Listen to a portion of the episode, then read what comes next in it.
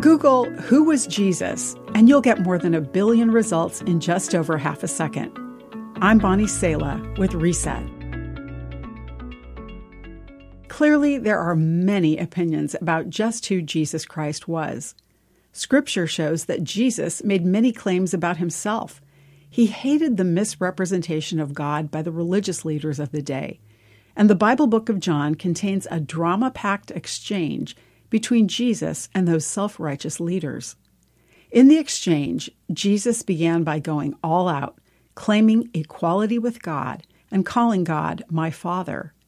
At this, Scripture tells, the Jewish leaders tried all the harder to find a way to kill him, for he not only broke the Sabbath, he called God his Father, thereby making himself equal with God.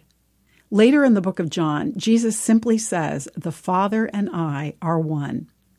When he came to earth, Jesus kept his God nature and took on human nature.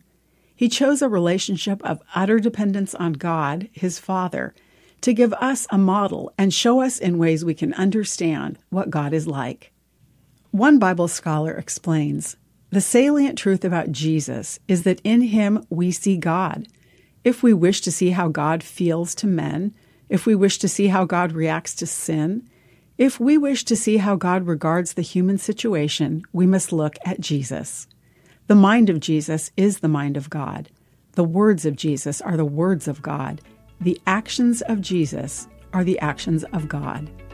How do you respond to Jesus' claim to be God? I'm Bonnie Salah with Reset.